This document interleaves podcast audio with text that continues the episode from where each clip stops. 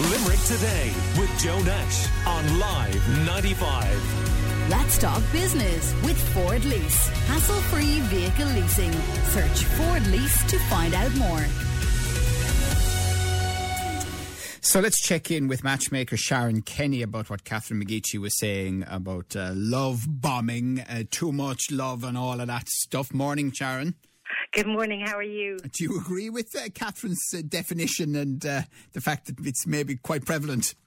Oh, absolutely. And what it is it's usually a narcissistic personality who is looking for attention and giving you that attention and putting you on that pedestal so that they can feel that they can match your pedestal.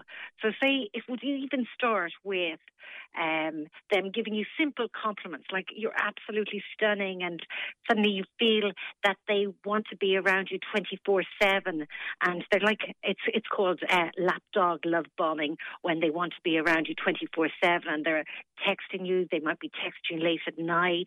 They're the signals when you find that someone is giving you that over amount of attention. And then you need to learn to pull back and say, listen, this is happening too fast, and call it in. And I mean, does it often or always spill over into something more sinister, or can it kind of come back to equilibrium?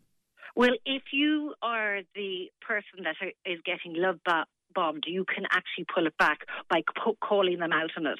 So the reason they're doing it is their attachment style is either anxious attachment or avoidant attachment, and they feel insecure in themselves. They don't mean to do it in a lot.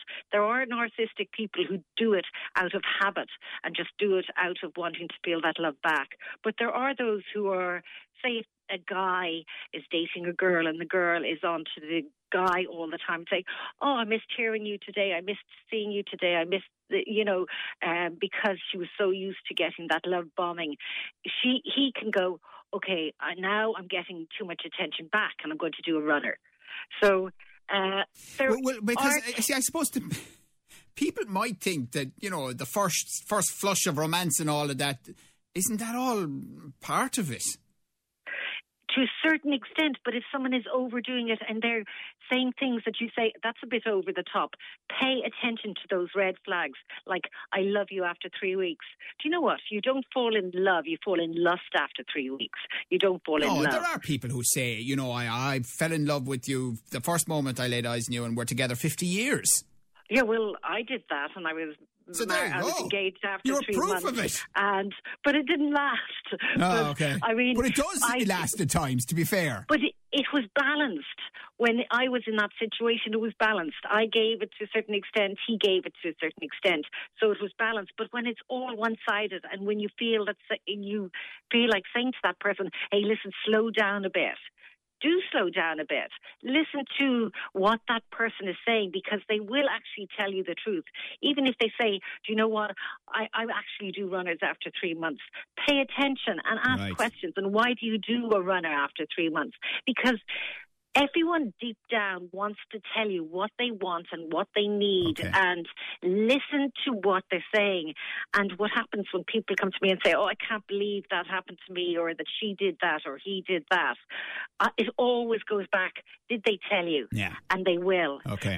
I was talking to this lady in Limerick the other day, and she was saying she went on a walk with this guy, and he was as nice as pie for 3 months and giving her compliments all the way through. Now, no joke, she said, you know what, things are going so well, all we need is a bird to poo in your head. The bird pooed on her head. She's 36. She was telling me the story 2 days ago. She went and got a wipe from the car and wiped it off, and then she went and got another cloth and started to just make sure the hair didn't stick in a lump. And he who loved bombed her for the 3 months, came back and said, I didn't know that. That's absolutely disgusting what you're doing there. That's absolutely... And it was nearly... vile coming out of him. He was so disgusted, but it was his personality actually changed from then on. So you have to pay attention to what people say over something so simple. That's very interesting. All right, Sharon Kenny, thank you very much, matchmaker, for joining us with that this morning. Limerick Today with Joe Nash on Live 95. Let's talk business with Ford Lease. Hassle-free vehicle leasing. Search Ford Lease to find out more.